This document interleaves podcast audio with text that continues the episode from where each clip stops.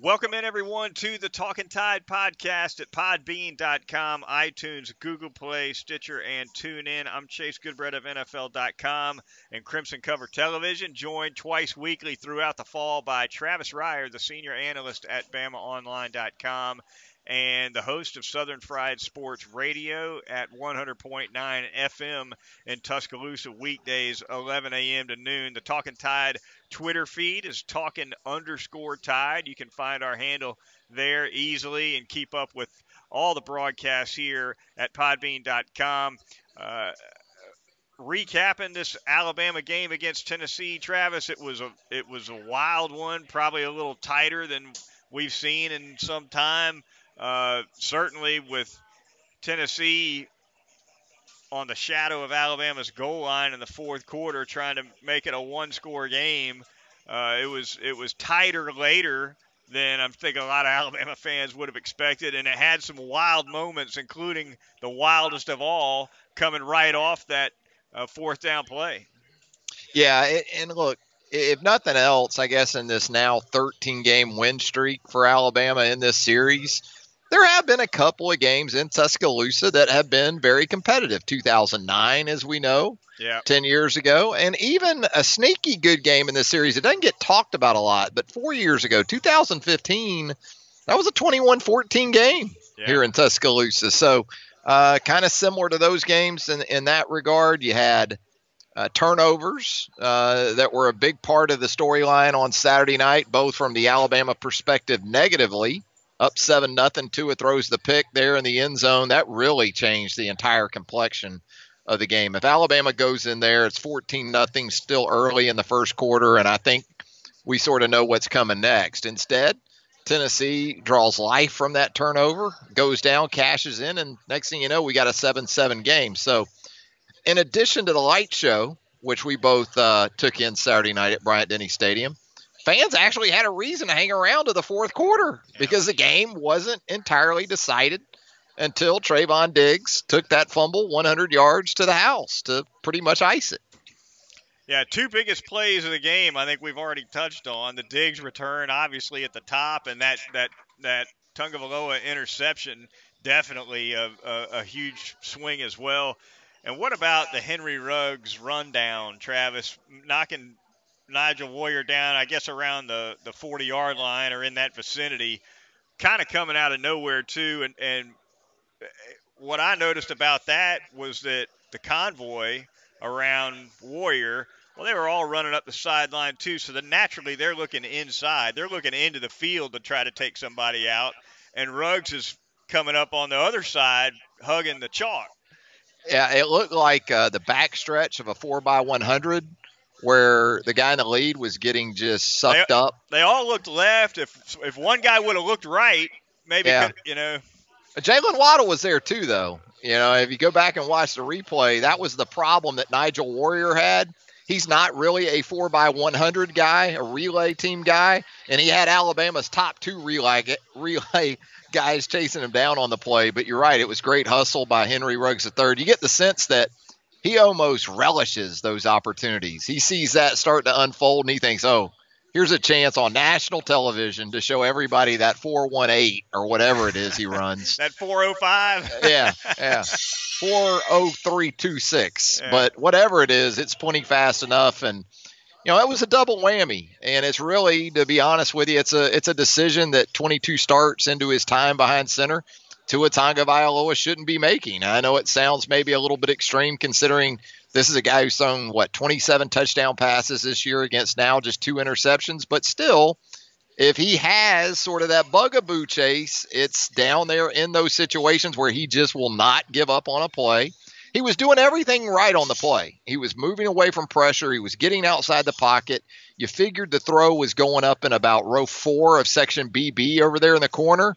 And at the last second, he can't help himself. He's got to try to fit something in. And, I mean, there was nothing.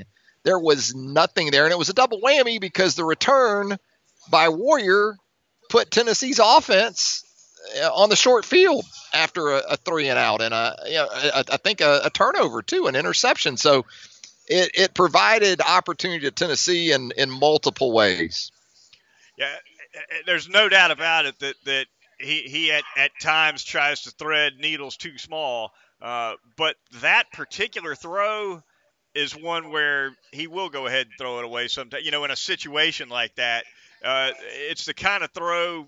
You know, just last week when he threw his first interception, that throw was ill-advised, but it wasn't as bad as the one against Tennessee. No. Because the coverage didn't sneak up on him. It was right in front of him.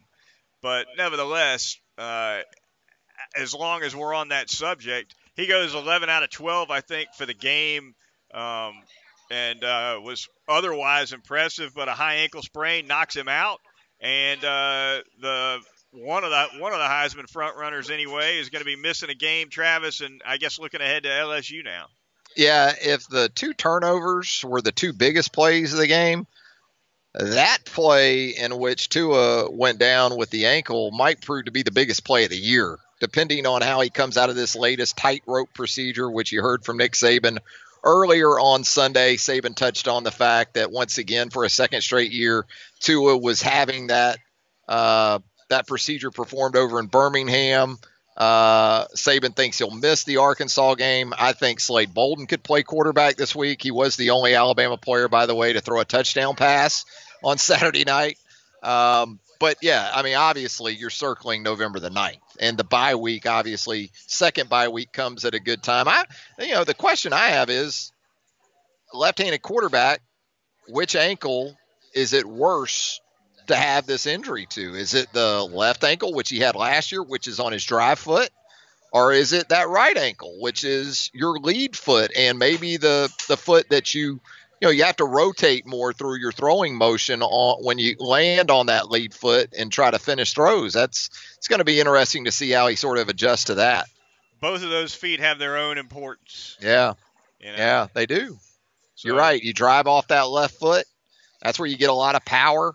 And you generate energy from the ground up in your throwing motion. But I would wonder if accuracy, though, with the right foot, it becomes more of an issue. Going to be highly watched when he gets back to practice. Just a little bit. A couple of weeks or whatever the case may be, for sure. A couple other interesting notes on the game, Travis. Najee Harris over 100 yards again, a couple of touchdowns. I thought the offensive line played pretty darn well for the most part, and Harris especially is, at least of late, seems to be stepping it up a little. Yeah, the move to that more, I don't want to say formidable, because I think Chris Owens is a solid player at center, but the presence you have with Landon Dickerson at center and Deontay Brown at right guard, Evan Neal at 6'7", 350 pounds at left guard, they seem to have found something, and you're right. The run game, once again, third 100-yard rushing performance for Najee Harris in the last four games. In those last four games, he's now rushed for an even 400 yards, so averaging 100 yards per game over the last month. Brian Robinson, not extremely busy there in the first half. Alabama didn't run a lot of plays in the game. I think they came up short of 60 total plays on Saturday night, but Robinson – in that fourth quarter on that final possession when Alabama wanted to just hang on to the football for the second straight year, it was Brian Robinson that kind of helped salt that thing away. But, another, when you add it all up between receiving and rushing, Chase, another 200-yard performance from your top two backs. And you're going to take that just about every week in this offense. Travis, what do you make of the way that in some games we see Robinson early and often and get at least a couple series in the first half, if not more, and more or less rotates with Harris, whereas in other games we barely see him at all until the second half? And I know he played a little bit toward the end of the first half against the Vols, but it seems like there's they go back and forth a little bit on how they want to split things up. Yeah, it seems like the last couple of games, though, there's been a more concerted effort to get Harris more of the touches, because he had a career-high 20 carries against Texas A&M a week ago. He betters that by a carry Saturday night against Tennessee. So last two games, 41 carries for Najee Harris. And Brian Robinson was 7 against Tennessee. Brian Robinson with a couple of catches in the game against the Vols. But even there, Najee with 4 catches for 48 yards. it's just hard to argue against the productivity with Harris in there in the last couple of 3 weeks. He's played well, no doubt about it, and I suppose it all that success comes at the ideal time, I suppose, with Mac Jones having to step in, at least in the short term, at quarterback. Yeah, you thought once Tua went down with about 6 minutes to go in the second quarter Saturday night that, well, they're going to have to lean more on that run game. I thought it was kind of a nervy beginning for Mac Jones. Some of those throws were not reeking of a lot of confidence, which is kind of unusual for him because usually when he goes into games, that's not an issue. But it was such a sudden change type situation. It wasn't the fourth quarter, when he kind of is anticipating going in. It shows you, and I think Nick Saban maybe subconsciously touched on it post game about the need to be ready at any moment, and it looked like it took Mac a little bit of time, but they didn't really go 2 minute there at the end of the first half, but they were able to get the ball to Harris in a couple ways in which they actually got down there and were in position for a makeable field goal attempt that Joseph Bulibus didn't quite convert. So I thought that was kind of a steadying drive, even though they didn't get points there on that last possession of the first half. I think that probably went a long way, and then getting into the locker room and allowing Mac Jones to breathe a little bit, kind of get his legs under him, helped the offense in general in the second half, although it wasn't a prolific performance by any means there in the second half. I thought he played a little better than the numbers suggested to me. He would have gotten more reps and more opportunities if there hadn't have been a couple of drops on accurately thrown balls on him too. Mm-hmm. So that was that. On the back end, that played a little part as well. But certainly Mac Jones will be stepping into a game where Alabama is going to be heavily favored, obviously, against Arkansas. With Mac Jones, though, and if you're the Arkansas DC, I don't think you give any respect to the keeper where the RPO game is concerned. And so if you're Sark and you're building a game plan for Mac Jones against Arkansas, I don't necessarily – know that you want to build in the keeper threat very much. There'll still be some RPO action, more so like you're saying, because you have to respect the running back part of that play action. But there hasn't been a lot of keeps for Tua either, although, again, more effective as an improviser, no doubt about it, than Mac Jones. So it could be. I don't know if there's necessarily a lot more under center with Mac Jones, but probably an offense that looks more like what we saw last in, 2015 with Jake Coker, or maybe even 2013 with A.J. McCarron. And obviously, you want to get these receivers involved still as much as you can. It might be that there's more play design that gets the ball to the guys on the outside, whether it's jet sweeps or easier throws. Because you can't not still try to incorporate Judy and Ruggs and Smith and Waddle into this game plan. So, yeah, from that standpoint, it will be interesting. But, this is an Arkansas team, for crying out loud, that lost to a Kentucky team that had a wide receiver playing quarterback a couple weeks ago. So should be able to come up with something for the woeful Razorbacks this Saturday. We'll be previewing that game in full later in the week on Wednesday night. But the Talkin' Tide podcast at podbean.com. A few more minutes on the Tennessee game. Tennessee with 13 penalties for 93 yards, Travis. Jeremy Pruitt, highly animated, we'll say, throughout the game. And Vols fans not at all pleased with the number and circumstances with a lot of those 13 flags. Well, there was a big one there in the third quarter. I mean, the roughing the passer call or whatever, the call on Taylor, I think it is, for Tennessee, that was awful. Yeah. It was huge because that was a 3rd and 10 play. Tennessee's about to get a stop.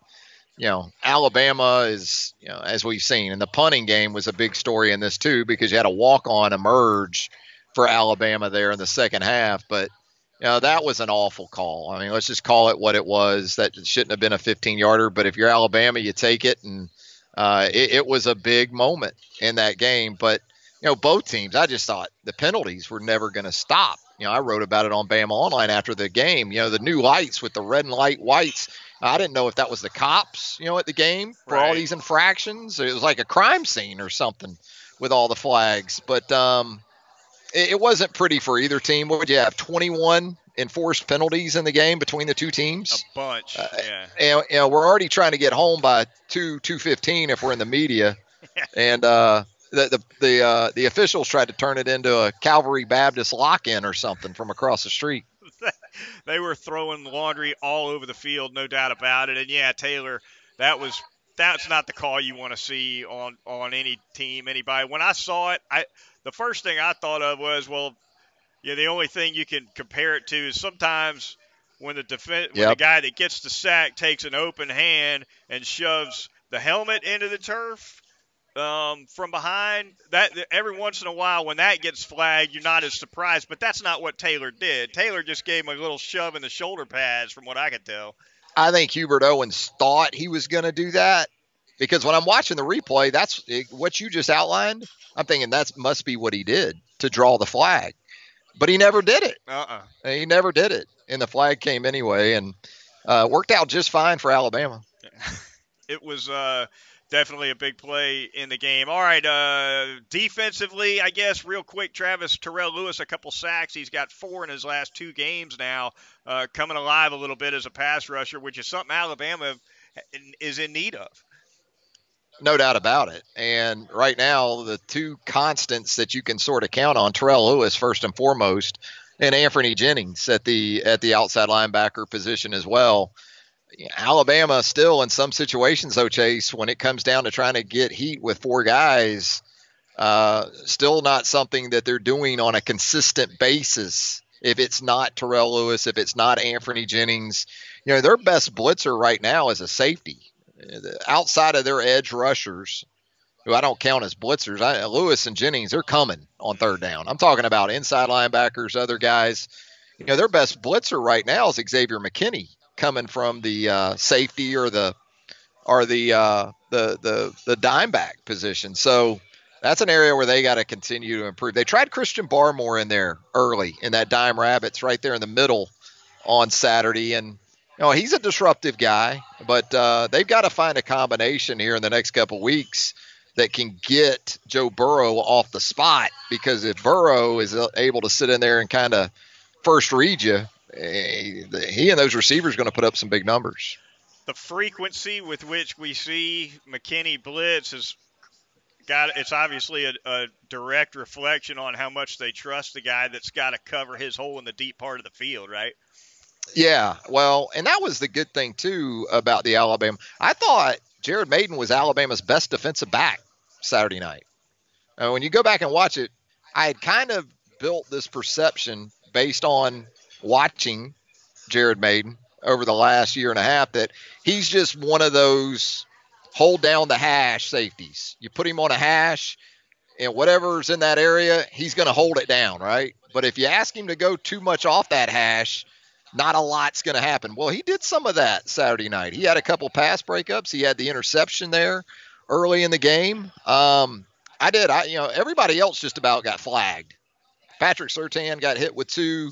Trayvon Diggs got hit with 1.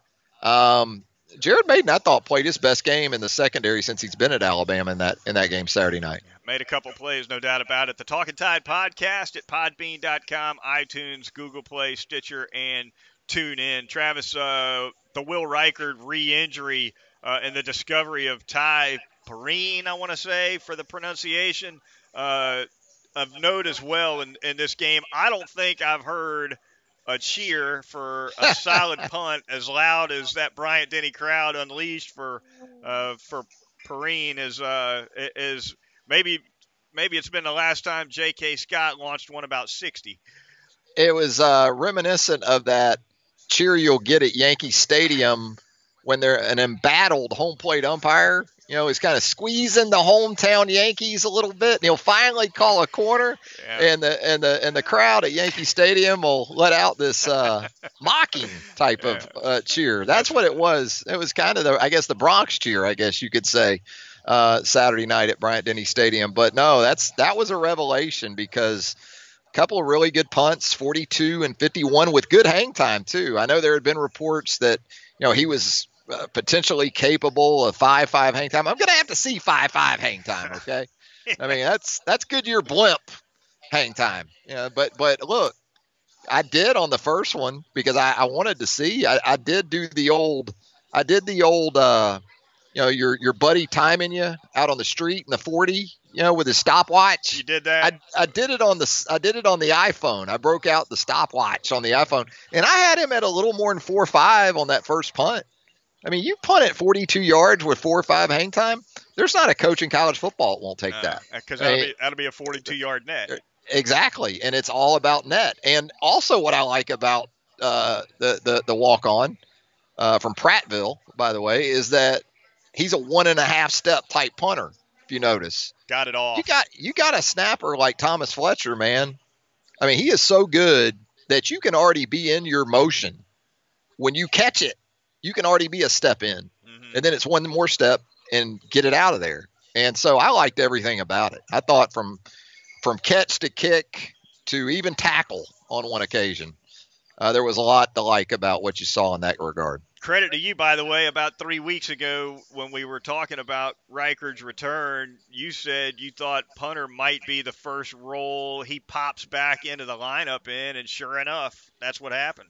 As a never-was college punter kicker, I actually had that injury, and I did both. I kicked and punted, and I remember I was far more capable of punting than I was as a soccer-style kicker, because of the rotation and the torque and all those things. So, you know, watching Reichard in pregame, he wasn't really going at it hard though. He was, which is fine, because they say in golf, sometimes your 50% swing is your best swing. You'll actually hit the ball more solid. So it can be that way in punting too. But now hearing that, you know, Nick Saban used that word re-injure, that makes me wonder if that is actually the case. It's probably going to be a while before you see Will Reichard in any capacity, if, in fact, that is the case. Talkin' Tide podcast at podbean.com, iTunes, Google Play, Stitcher, and TuneIn. The Twitter feed, Talkin_Tide. Going to take a quick break and thank a couple of our sponsors. Travis, we are live at one of them.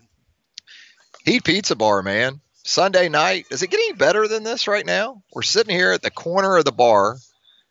We've got the Cowboys and the Eagles on. We've got one of our biggest fans of the show directly to my left enjoying the setting with us. She is just so thrilled to be here, but it is awesome, man. We had a pre-show pizza and a couple of those garden salads with some cranberry, some pecans, some goat cheese with that raspberry vinaigrette. That was outstanding. That Thai chicken pizza is always perfect.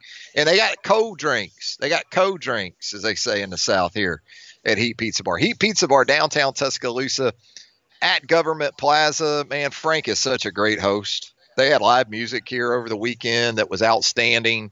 Just a great, great place here in downtown Tuscaloosa. That's Heat Pizza Bar, downtown Tuscaloosa at Government Plaza. I'll tell you where else I was in the last 36 hours too, Goodbread.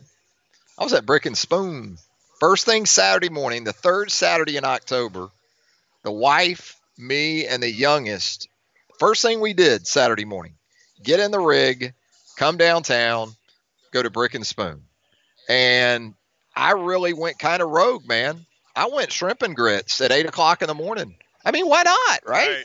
I mean, you can get shrimp in an omelet and stuff like that. I got these shrimp and grits and Chase. It's a Creole style, right? Oh, dude. But it's a breakfast style because they put an egg on top. Okay. So like they'll do a poached egg with hollandaise with the shrimp and grits. Well, I'm not much of a poached egg fan, but that's okay because they'll do the eggs any way you want them. Well, I got an over medium on top of that shrimp and grits to go along with everything else, you know, peppers and onion. And it was fantastic. The wife got the All-American breakfast. Tatum got the French toast. I had some of that. It was great. But it was just a great, great breakfast at Brick and Spoon. Those brunch options, lunch, you can't beat it. Brick and Spoon, downtown Tuscaloosa at Timerson Square. Also want to thank North River Dental Associates and Dr. Jack Smalley, charter sponsor of the Talkin' Tide podcast. They do such a fantastic job down there for your teeth, your family's teeth. It's where you want to go. They're off of McFarland Boulevard, located at 1100 Fairfax Park. The phone number over there, 752-3506. You can make an appointment at northriverdentist.com, and they will get you in and out of there typically in under an hour on a routine cleaning. That includes your weight.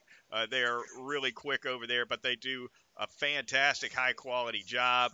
And whatever your dental needs, whether it's teeth whitening services, cosmetic dentistry, endodontics, dentures, you name it, they can take care of it over there at North River Dental. Also want to thank Session Cocktails and Spirits, Tuscaloosa's newest cocktail bar, located at 2221 University Boulevard. Hunter Wiggins and his staff have been open for about a month, and they are just killing it over there. They've got a fantastic happy hour menu for you, and, of course, the regular menu, you can't beat that either. The Capri, one of the favorites over there, made with that outstanding vodka.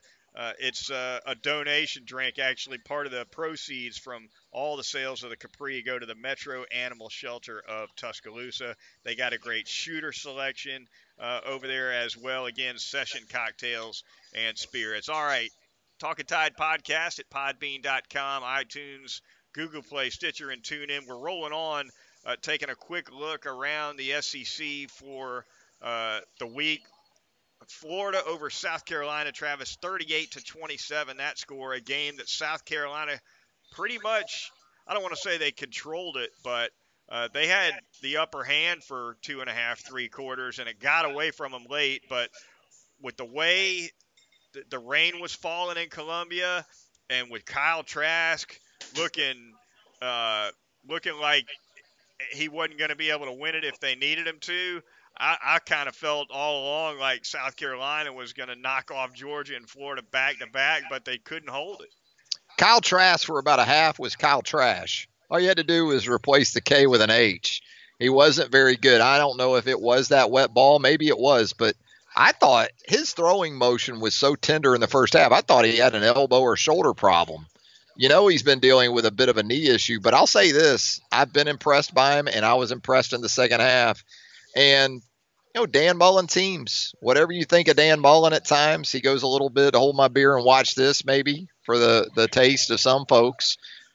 His teams make a run usually at some point, and that's exactly what happened in the fourth quarter. They go into the fourth trailing by three, going a 21-0 run there to open the fourth quarter. And here we are, Chase. I mean, we're a couple weeks away from the cocktail party, and it is setting up. It is set up for Georgia and Florida to meet for potentially the Eastern Division Championship. I would throw Missouri in there too, but if you can't beat Vanderbilt on the road, what in the world was that? With a third string quarterback? I mean, 21-14 that final. Nobody brutal. Saw that coming. Derek Mason with a kind of I told you so approach post game. Finger wagging almost from Derek Mason, but excited. You know, oh yes, but Will Muschamp, it's so predictable in these games, especially at home. You know, when it becomes clear that defeat is certain, Muschamp goes nuts on the sideline. He goes plumb AP, as they said. Oh brother, where are you? That's crazy. Yeah, he does. There's no doubt about it. He's. When you hire Will Muschamp, you know you're not getting the top. It's a show for the fans. The fans love it, and I think he knows they love it. And it's kind of like Jeremy Pruitt Saturday night, and I think Jeremy Pruitt had legit beefs. But when you're a program that's kind of there in that gray area and you're not quite getting over the hump, it's like managers in baseball. You know, they're going to get thrown out. You know, and the fans love it. You know, and leave the perception that we got screwed. You know, and we, by the way, we always get screwed somehow. I don't know how, but we always get screwed, you know. I can promise you this. Jeremy Pruitt wasn't the only Tennessee coach going nuts because a couple right next to me and I was right next to the Tennessee booth in the Bryant Denny press box, and just right across the window, there were three or four of them, and I'd have my elbows on the counter. It's the same counter going right through the wall. So my elbows would pop off that counter, yeah. Travis. It was getting pounded so hard on the other side. Jim's a big guy, so if he does, it's going to be seismic. You know, big guy, Jim Chaney. So if he gets a little excitable in that box, you know, it's about a 5.6 on the Richter when Jim does it. That's exactly what it felt like. Big fella. There you go. It's going to do it for this edition of the Talkin' Tide podcast. Had a great time here at Heat Pizza Bar. I like that Capri salad, Travis. I didn't have any pizza because I had eaten a little bit earlier, but I can always knock down one of those salads with that buffalo mozzarella and the balsamic over it. You just cannot top that. When you got it, I had Capri envy. I was like, man. And next time, because we'll be back. Yep. No doubt about it. Fantastic time. Frank and Will doing a fantastic job here in Government Plaza. For Travis Reier of BamaOnline.com and Southern Fried Sports, I'm Chase Goodbread of NFL.com and Crimson Cover Television. Be sure to check us out Wednesday night when we preview Alabama, Arkansas. We'll talk to you then right here on Talkin' Tide.